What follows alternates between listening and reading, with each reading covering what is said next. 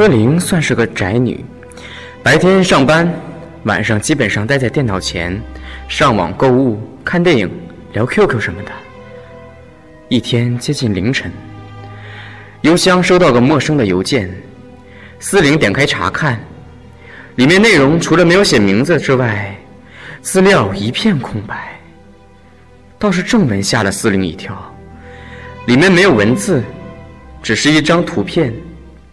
与普通图片不同的是，图片大部分的地方被暗红色的血液所覆盖，能辨别出血液来源是脖子和脸部，因为图下角露出一条绿宝石项链。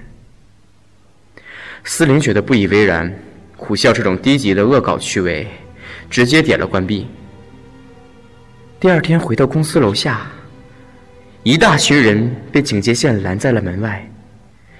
而来回有警察进出取证。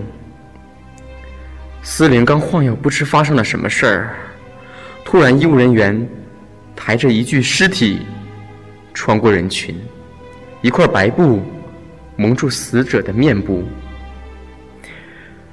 致命原因似乎是被利刀所刺，脖子上留有很深的刀口，血液流干染遍了白色的床单。思玲在不经意间瞄了死者脖子一眼，惊讶地发现那里挂着一条绿宝石项链。脑海里又浮现昨天那幅血腥的画面，血液、绿宝石，两者居然这么吻合的一模一样。思玲瞬间一阵的寒冷，直到同事小雨过来，她才反应过来。小雨战战兢兢地告诉她，死者是菲菲，是昨晚加班时被杀害的。已经查翻了整个的监控录像，都没有结果，凶手至今仍下落不明。菲菲的葬礼在三天后举行，思玲满怀悲伤地出席了葬礼。就在回来的当晚，陌生的邮件又静静地躺在了思玲的邮箱里。这一次图片背景似乎是密闭的金属空间，中间映照着一个血肉模糊的人影，周围有大量的血迹染改着整个的墙壁。思玲看得心惊肉跳，因为她意识到那往往暗示着一个死亡的讯号。但转念一想，或许是自己疑心病太重了，这世间的巧合的事儿不是挺多的吗？带着这种焦虑，思玲睡了一个无法安稳的夜晚。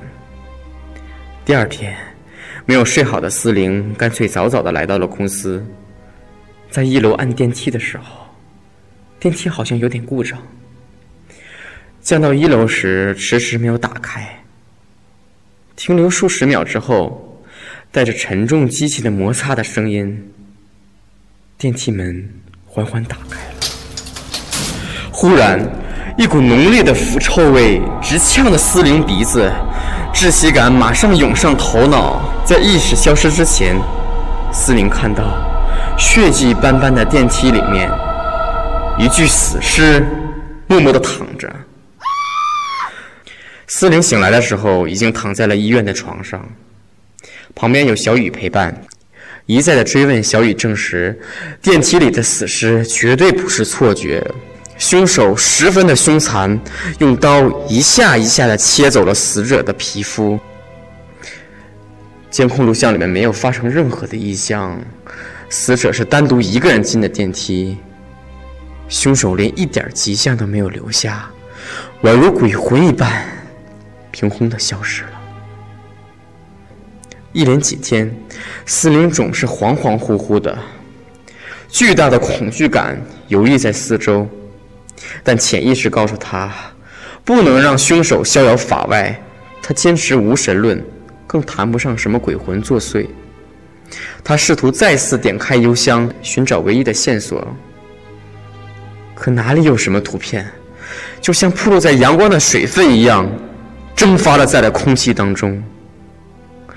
然而种种迹象表明，这些事情与自己密不可分。难道真的是幻觉？没等思玲从噩梦中摆脱出来，第三封邮件又鬼魅的出现了。图片色彩暗淡，几张名纸散落在了一个做工精致的手提包上。手提包背靠着一块看不清名字的墓碑上，这无疑暗示着死亡。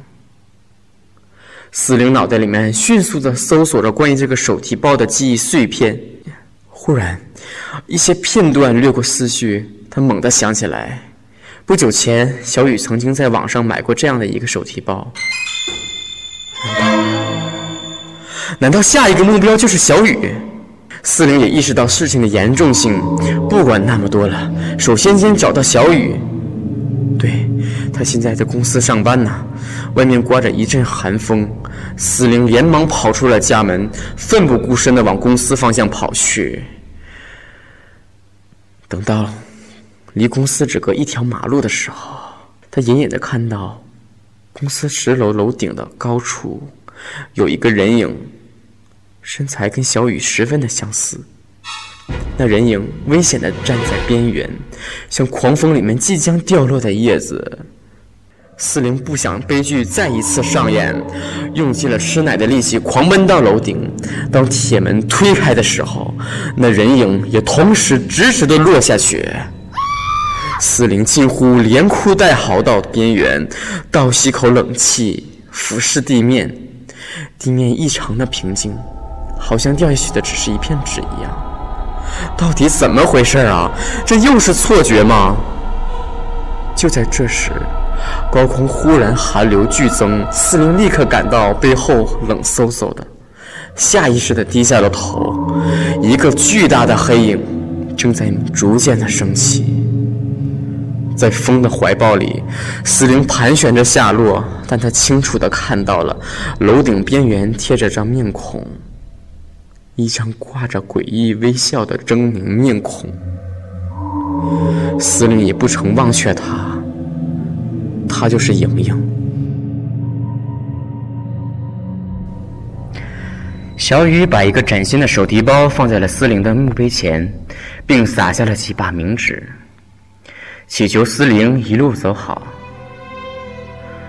临走时，小雨习惯性的环顾四周，才小心翼翼地下了台阶。次日，墓地的清洁工人发现了一具失足的女尸，头部重重地磕在了台阶的棱角上。医务人员赶到后证实，死者因流血过多而死亡。而同一天里，公司的某位领导也忽然驾车失灵，撞到了路边的建筑物上，一命呜呼了。大学毕业后，思玲一同四个同学被某贸易公司所雇佣，他们分别是菲菲、思玲、小雨和小香，还有莹莹。当时他们的感情非常的好，自认为姐妹情深是世界上无价的法宝。只可惜红颜祸水，莹莹是他们里面最出众的一个，身材高挑修长，俏丽可人。走到哪里都是大家瞩目的焦点。工作后不久，某领导就看上了莹莹，然后威胁思玲他们四个，说如果不依他的嘱咐去做，马上炒鱿鱼。他们四个为了保高薪的饭碗，只好以领导过生日为借口，欺骗莹莹喝酒，说有他们在，尽管喝醉吧。第二天醒来，莹莹发现自己全身赤裸地跟一个男人睡在一起，他可是个思想传统的人呢，完全无法接受这样的事实。当天夜里，他就穿着桃色的衣服，含恨上吊自杀了。